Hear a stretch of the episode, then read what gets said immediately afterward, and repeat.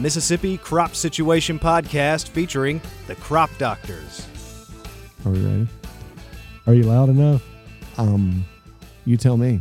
Oh, I don't know. I can't hear in your own ears. I mean, are you loud Oh, enough well, in your yeah, ears? I think I'm okay. and maybe it's still Damn. some, I don't know.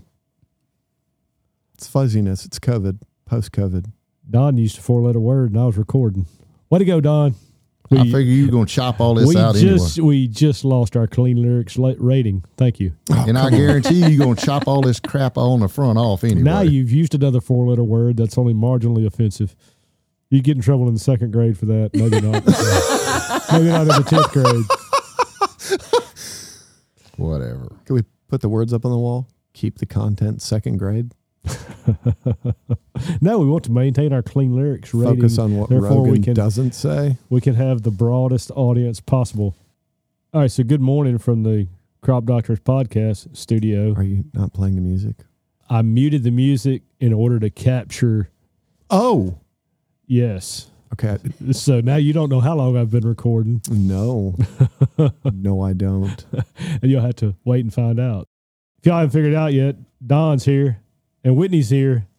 I think Whitney was wise to what was going on. So she went immediately quiet. Shrewd move. Yeah. All right, so Tom, tell us, introduce our topic for today. Okay, we are going to talk about control guidelines, such as are included in the weed control guideline book, and then also in the insect control guideline book. Uh, I had a consultant who will remain nameless call me last week and say, that's really important information how specialists develop those actual values that are included in there. And i think sometimes that conversation gets lost when we're making presentations.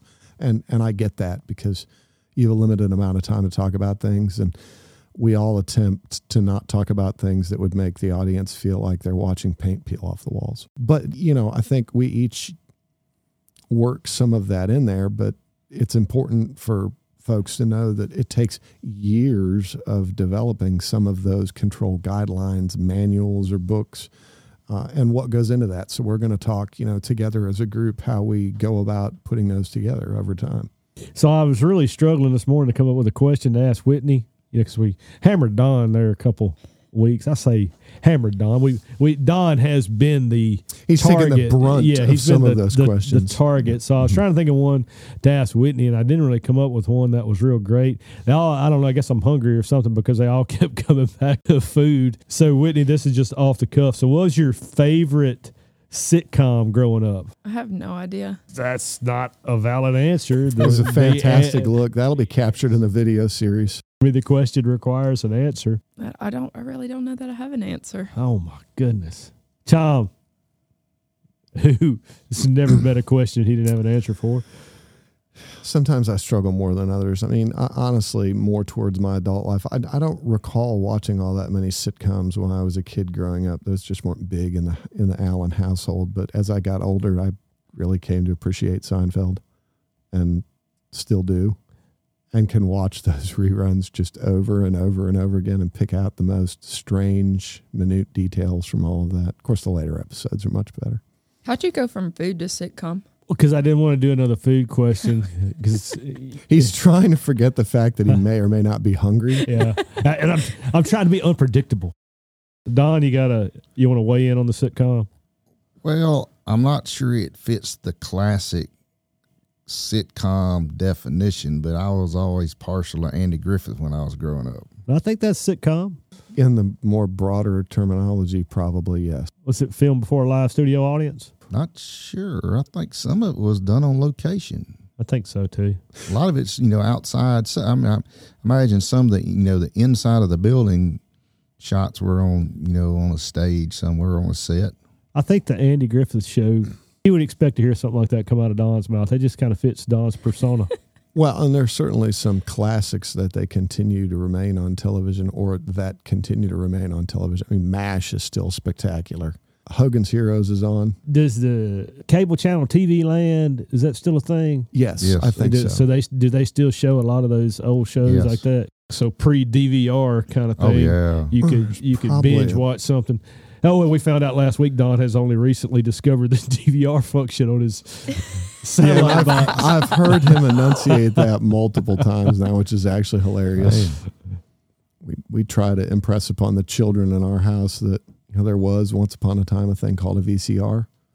And if you purchased that at the right time, it was the difference between a VCR and a Betamax, if anybody Hey, remembers that. I can remember the days when you had to get up out of the chair, walk over to the TV to change the channel. And now Whitney's over there scrolling through her phone while she. Yeah, I don't know half of what y'all are talking about. It's a, it's a generational thing. I have one question before we get off of this and go on to you know more meaningful things. How many in this room, excluding me, remember Captain Kangaroo? Yes. Oh yeah, No. of course. Came on PBS. Well, it came on CBS there for a while.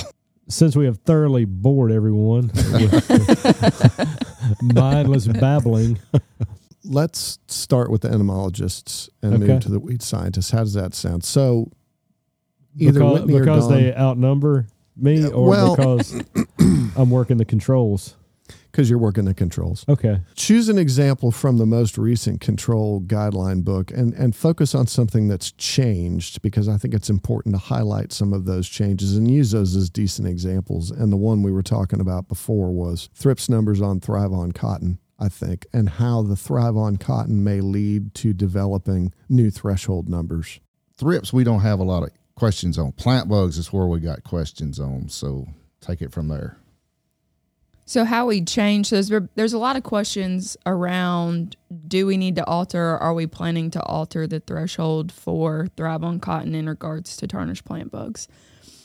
Currently we are not planning to adjust that threshold and we're recommending that you utilize what's established in the control guide. But the reason why we are making this statement is because of the amount of time that it takes to evaluate the threshold. Will we probably start looking at that, at adjusting that a threshold? Yes. But you have to take into consideration all of the points that go into collecting the data to alter that threshold. In addition to that, and I'll let Don talk about some of those points, but in addition to that, you also have to consider then we're going to have two different thresholds for the same pest. So, how does that complicate the situation? And is it easier to use what we currently recommend in regards to management for the sake of ease? The entomology group in the mid southern United States is one to be fairly envious of because you all do a spectacular job of working together, developing protocols and trials amongst each other, and then share and contribute data to one another so that your guidelines and thresholds, when you get to that point, will probably include something that will have more of a regional flavor to it as a result of that working group.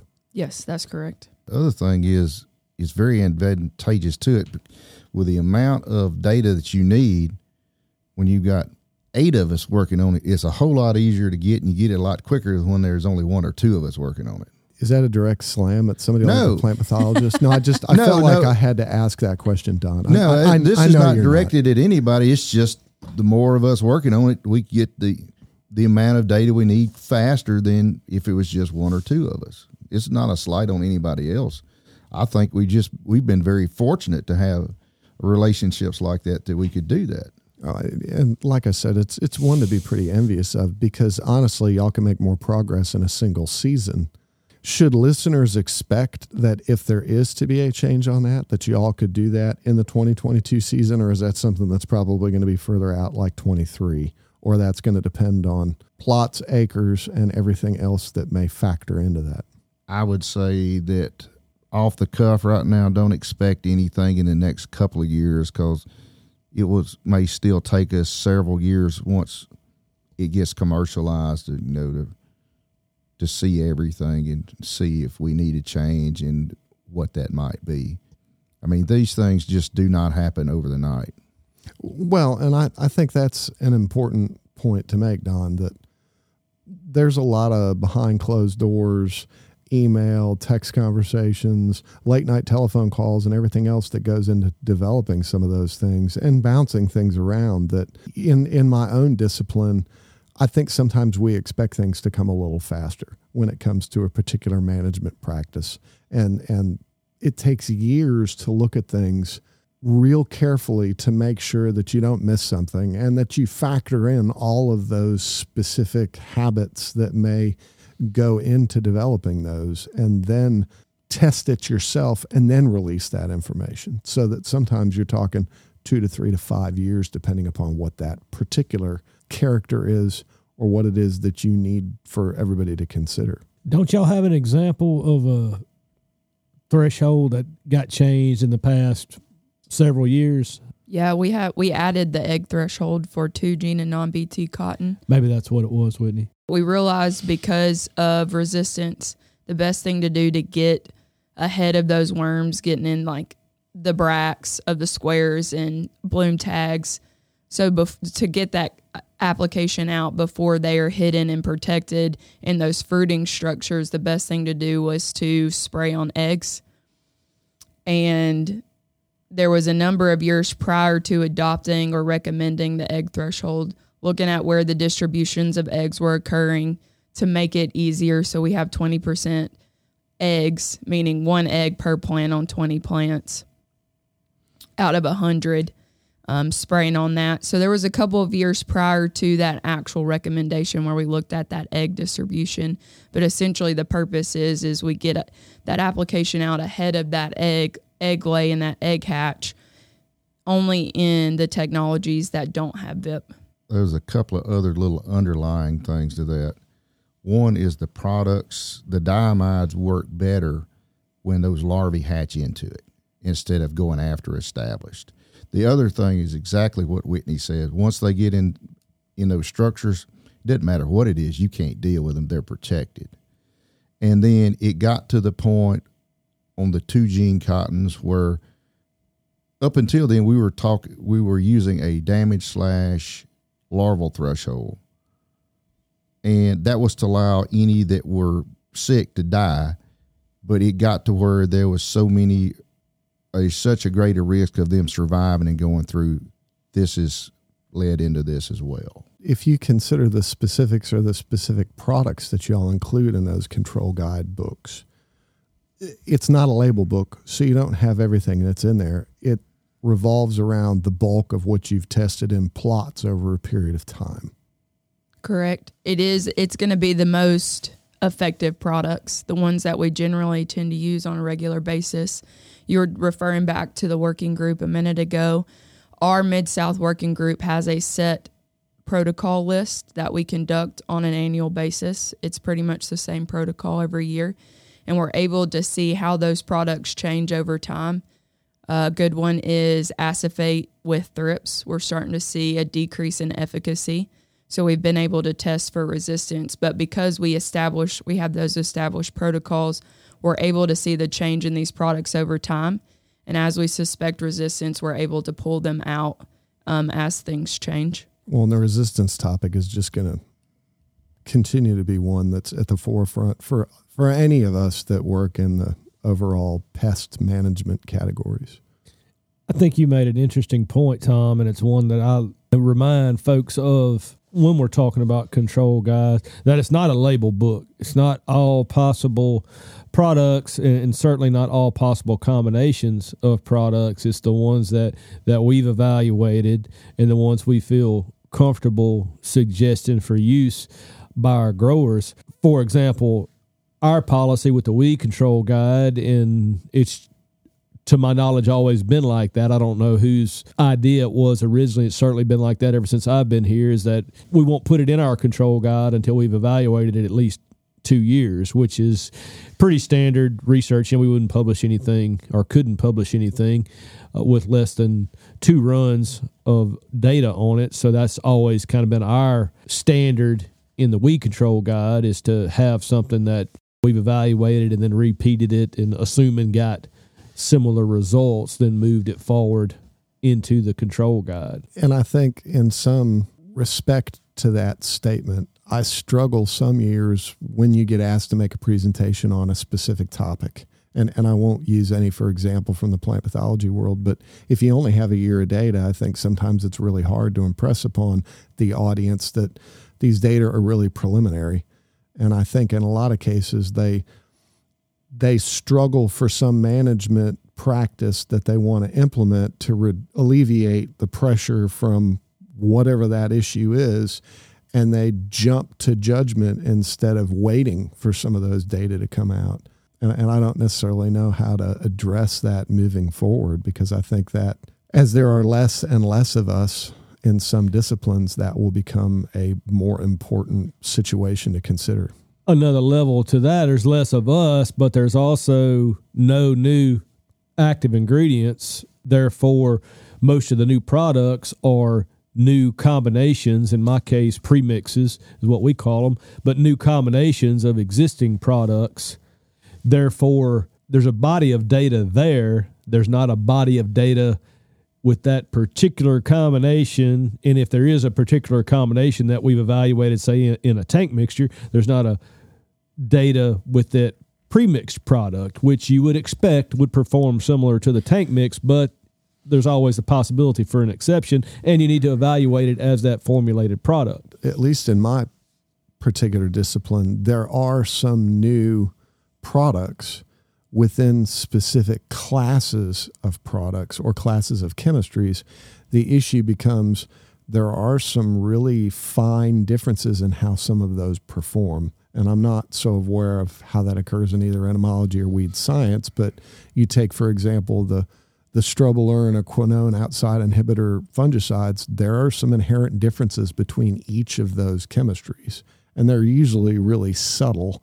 They're not something that would kick one out versus another.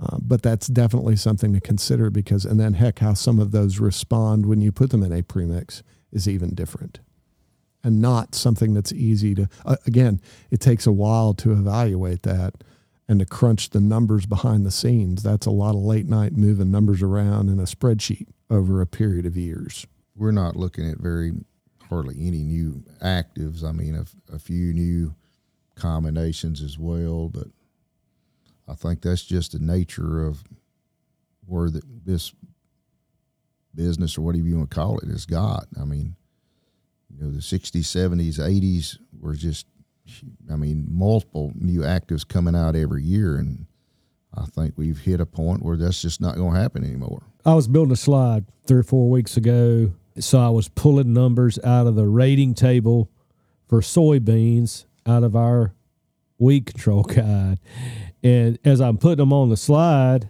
And I've called myself checking those numbers one by one over the years. I was putting them on a slide and I guess just seeing it in a new format or whatever really jumped out at me and I'm questioning, is that number right?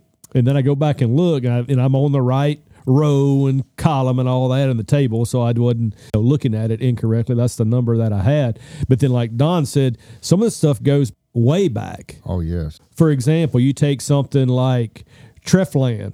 Treflan is in, it is a row in the rating table in the weed control guide pretty sure it's in the soybean section, definitely probably in, in the cotton section.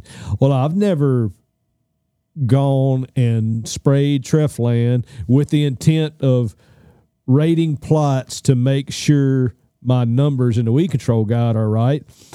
I've assumed that whoever worked on those before had an accurate number in there. The other side of that is you go out in my field here at Stoneville, I've got a lot of good weed pressure but then I don't have 25 different weeds out there either. I'm routinely rating three to five, maybe four to six, depending on the field that we're in. And so, how many numbers, you know, how many columns, which in our weed control guide, the rating table, the columns are the, the weed species. There's probably 20 or 25 species in there. You know, I think of small flower morning glory. I know what small flower morning glory is. Have I ever rated it in a weed control plot? No, I haven't. So then where does that number come from? That number comes from someone having rated it somewhere in the state over the years. But it also comes from looking at the other weed control guides and seeing what LSU has listed and what you know, the University of Arkansas has listed or University of Tennessee. That's the three that I've relied on over the years. to back check my numbers and then talking to people like with y'all's Mid South Working Group. Done a lot of that too over the years that would be one advantage we have. We we're not dealing with a number of organisms that you are, and we have things that we can just about guarantee that we can you know do trials against every year and then there's others that are more of okay, I'll get it when I sh- when it shows up. For example, this past year, I did some trials on some salt marsh caterpillar. I hadn't done trials on salt, salt marsh caterpillar in probably 20 years because I hadn't seen enough of them. I mean, you can see a few here, there, and yonder, but never at you know levels that them they themselves would require treatment or levels enough of a population that you could test. So some of the more obscure things are kind of like what you're talking about. And then there's other things that, you know, for example, plant bugs and cotton. I mean, you can do trials on them every year. And that's been our strategy too. The species that we rate in our weed control plots, if you go look at the surveys of the common and troublesome weeds in Mississippi, those are the species that you're going to see. So every plot has palm amaranth. It has barnyard grass and or broadleaf signalgrass, and it's got a morning glory species. That would be on our row crop stuff, and then on the, the rice, it would have your barnyard grass, morning glory, hemp sesbania, palmer too. Uh, but those biggest weeds that you get the most question about, those are the ones we have. But then I get the questions every year about the random stuff I mean, I got to go look in the table too, and then trust that that number was contrived accurately whenever it was whenever they came up with it in years gone by. Well, but if you consider how broad a production range we have in the state of Mississippi, it makes sense and has value to continue to have some of those lesser species within your weed control guide because certainly there's got to be somebody in this state who deals with the morning glory that you mentioned. Let me look. I've, I've got the our 2022 one right here. I don't remember if I took it out or not. No, I put it back one year in the rice section, which I've worked on more years than the other sections just because I've been doing rice every year since I've been at Stoneville. My table was getting a little jumbled up, so I took gooseweed out. Do you know what gooseweed is, Tom? I do not know what gooseweed is. Don? I know what goose grass is, but I don't think it's the same thing. Whitney may, but she was a weed scientist in another right. lifetime. Previous But no, no rice. I have no idea what that is. All right. So I know what it is. Don't know that I'd ever gotten a question about it, but I take gooseweed out of the table. Probably had a 37,000 questions about gooseweed, didn't you? The very same year I get questioned about gooseweed. So then the next year gooseweed goes back in the table. The other horror story a few years ago we were working on formatting. So Whitney and I were talking about that before we started recording. The effort that has gone into making sure, in our case, the soybean section looks like the rice section looks like the cotton section, you know, formatting wise. And so we alphabetized the weeds in the table and we did grasses and then broadleaves. Well, there's a whole lot of copying and pasting got done, right? So we print however many of these things we printed that year, 12, 1300. And I mean, no more had given the first one out than somebody asked me about the prefix rating on Palmer Amaranth in the soybean section. And it's like a two, which is not good, right? and I said, "Well, huh, that's a an interesting observation you've made there." So we go and you know lay them out and look at the year before, and sure enough, we had made some pretty terrible errors. We had good intentions of making everything more clear, and in the meantime, we just absolutely destroyed it. And it couldn't be the the small acreage crop. It had to be the soybean table. So I think it was both soybean tables and then maybe the uh, small grains table. There was three of them that we had messed up, and so we still have just boxes and boxes of these control guides printed out that we hadn't given out yet. So we just did a cease and desist on giving them out. We fixed it, printed off corrected copies of those rating tables and then stapled them into the front of the, the remember weed control. Yeah, so if you had one of those that year, that was my fault. I apologize, the but we tried. unfortunate thing is, is that that malady is not worth something. If it was a baseball card, it would be worth a tremendous amount of money. You know, it's worth absolutely, Absolutely, positively nothing. It's barely nothing worth the paper it's but, printed on. But heartbreak on my part. That's that additional Sheer set of panic. eyes So, how do you include information when it comes to the resistant species that we continue to encounter, Jason? Because that, that's like the one burning question that's come up into my head, and then we'll ask entomologists that. Huge challenge for us because you take something that we deal with every day, glyphosate resistant palmer. You're talking about a susceptible palmer. Rewind the clock 20 years, you could kill one that was three feet tall with glyphosate. And now, so that would be a 10, right, in the rating table. Well, now it's a zero. I mean, it's not even you killed a little bit of them. Most populations, it's it's nothing. There's no effect whatsoever. So we've struggled with that over the years, how to account for that. One strategy would be to make a different column, right? But then if you've got, say, 25 rows in that column, 22 of them are going to be the same. And then you're going to have those specific products, in this case, glyphosate, where the, the numbers are going to be different. So that's really not a good strategy because you don't you're using up a lot of space and then you know you're getting a lot of fatigue trying to look through this table when you got these columns that are basically identical except for a couple rows so we've chosen to go the route of the rating is for the susceptible species and then we have a footnote of the resistance cases and then we have a whole section in the front of the guide for herbicide resistant weeds and so that's been our strategy with that over the years. And it took a number of years as the resistance became a bigger and bigger deal, going back 05 forward. 05 to 15 was probably when we were just getting swamped by seemed like new cases of something every year. Uh, and that was just kind of a strategy that evolved over time. How are we going to change that moving forward when additional things occur? and I and I guess I asked that. I certainly didn't think very clearly about that before I asked. But what's coming down the pike? I mean, do you even want to speculate on some of those types of things, or coming down resistance wise, or coming wise. down? Yeah, coming uh, down resistance wise. Because I mean, we all we've all basically said there's not a lot of new actives, not a lot of new classes of chemistry coming. So that's certainly not something that will lend itself to improving management. If you think about selection pressure, and the volume of stuff going out, then it would stand to reason that a Palmer amaranth resistant to dicamba could quite possibly be the next big thing. Uh, already have them in Tennessee, and so that just stands to reason that that is a distinct possibility that that could be the next one. How would we handle that?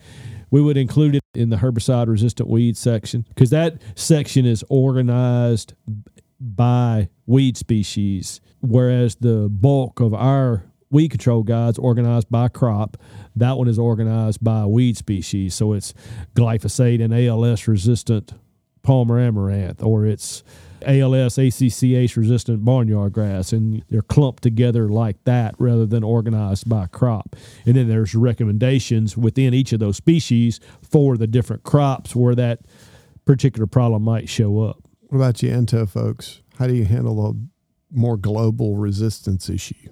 I think it's a little bit easier for us because all our crops are then we're broken down into crop and then into insect species.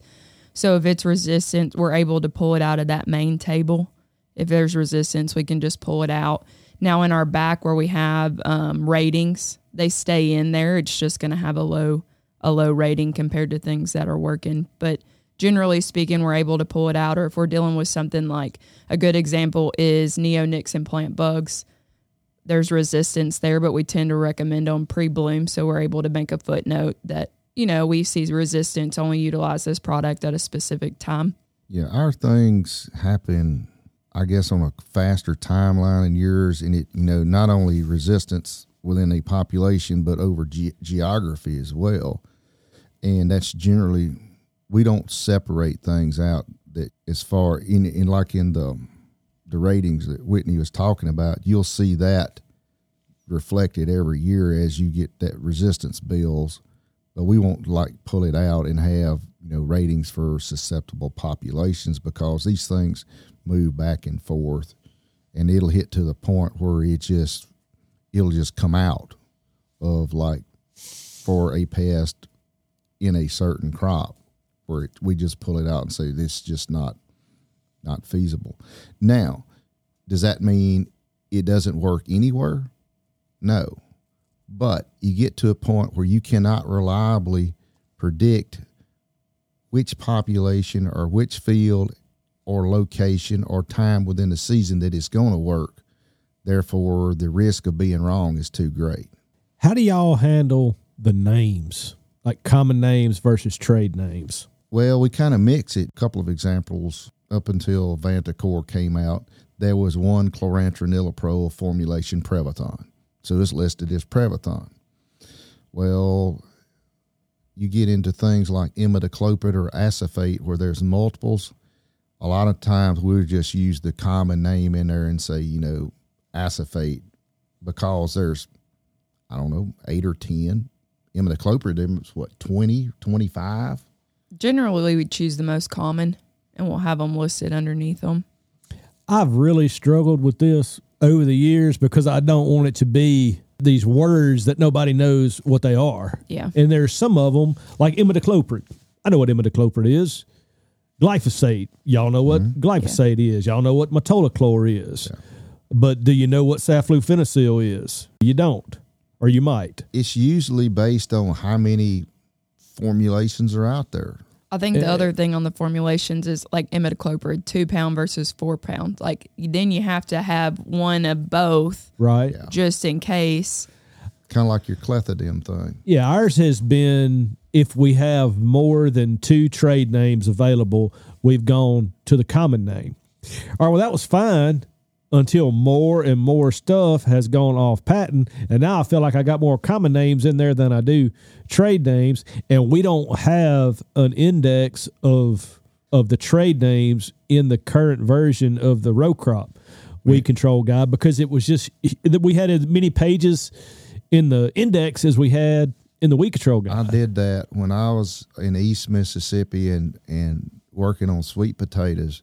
I did that for that, and it got very cumbersome. I mean, you'd have page and page and page of different formulations of the same active. Kenner Patton that works here at Stoneville with us. I talked to him a lot about this this year for the 2022 guide. Of course, Kenner has a, a long history in publishing and he ha- handles all my updates on my version of the weed control guide. So he knew what I was talking about and he knew the quandary that I felt like I was in. So the way we got around it, we added a footer to every page in the weed control guide that has the online databases listed, whether that's CDMS or Agrian, Green Book, three or four of them are listed on every single page. And so if you're questioning what this is, there's a, a URL to a website at the bottom where you can go straight to it and find it. And I don't know if that was the best way to do it, but that thing's only 84 pages long instead of 150 pages long. And, and the feedback that I've gotten from people shorter has been one of the things that they have mentioned about it. So that's kind of been one of my priorities is keeping it as brief as possible. And we do have a generic table, but it's really relatively small. It's like the real mate, like Lambda that has a whole bunch. Um, like those that are really common with generics, we have that. But again, I think you just have to pick and choose. Like you're saying, if we want it shorter, you got to figure out a, Yeah. a loophole. You're probably never going to get every one of them in there. You could spend all your time, Don, diving through those web pages that Jason just mentioned, looking for all of that. And and I have done some of that too. And and not everything is on those because That's right. the the the, man, the company or that you know sells or manufacturers that's up to them to submit it. Yeah, if you search like the number of glyphosate formulations on CDMS versus Agrian versus Green Book, the numbers are not going to be identical. They should be close, but they're not going to be identical. as an extension specialist, I think it's really important to remember that these control guides, as well as any of the information that we generate from an extension standpoint on variety trials, variety testing plots, some may consider that not necessarily to have the most academic value, but the go to content that we get through blogs, talking about it on the podcast, at general county meetings and whatnot is extremely important. And, and I know that y'all would, would definitely make comment that goes with that as well. This is one of my main efforts for the year. Every year is making sure this this weed control guide is up to date, accurate, and has the best information possible in it. So yeah, we spend a lot of time and no, we don't get academic credit for the number of hours that go into it, but that's okay too because I think it's a really good publication. I think they all are, and I think the I've said this often that the variety trials and the control guides those are some of the most impactful publications that extension puts out. I would say in our system you can include the budgets for Mississippi State. Those budgets are right there with us, and we've talked to Brian and Will about those at length last year. I would say for for entomology, insect management recommendations and threshold work probably has the greatest potential economic impact of anything that we do. Yeah, and that maybe that's the way I was the what the words I was searching for, Don. Oh, and I, I was going to say, of the questions that I get at meetings or in hallways or after meetings, it's more often, how do you see this particular variety performing or how did it look? And, and, and I get more questions about the evaluations I do on variety testing plots than I do most anything else. I get more mileage out of that in a year than a lot of other things. Because, and that's, so you just takes a tremendous amount of time to do that, but I I value that because I think it's important to provide those data to farmers. We got really long with that one, guys. I think it was really good information. You know, if Whitney had had a straight answer on the sitcom thing, I think we could have got off to a better start. Probably would have been a little shorter. I'll do better next time. I I mean, you've had you've had opportunity to think about it, so I'm going to give you one more chance. If I had to say one, I would say friends. Well, see, that's all we were looking for. But I didn't- I There's no right or wrong answer. She probably wasn't around from the infancy of that television show. And we all used to pile up in rooms and watch that stuff in college and everything else. We can't do another No, ten minutes of babbling. We'd like to thank our regular listeners and definitely thanks for the suggestion on this. I think this is important information to get out to our listeners about how we develop these things and what really goes into that. Um, that's certainly something we'll continue. Um, you know, continue the thoughts and comments, questions, any good comments. Follow us on Twitter uh, and stay tuned for the next episodes. The Mississippi Crop Situation Podcast is a production of Mississippi State University Extension.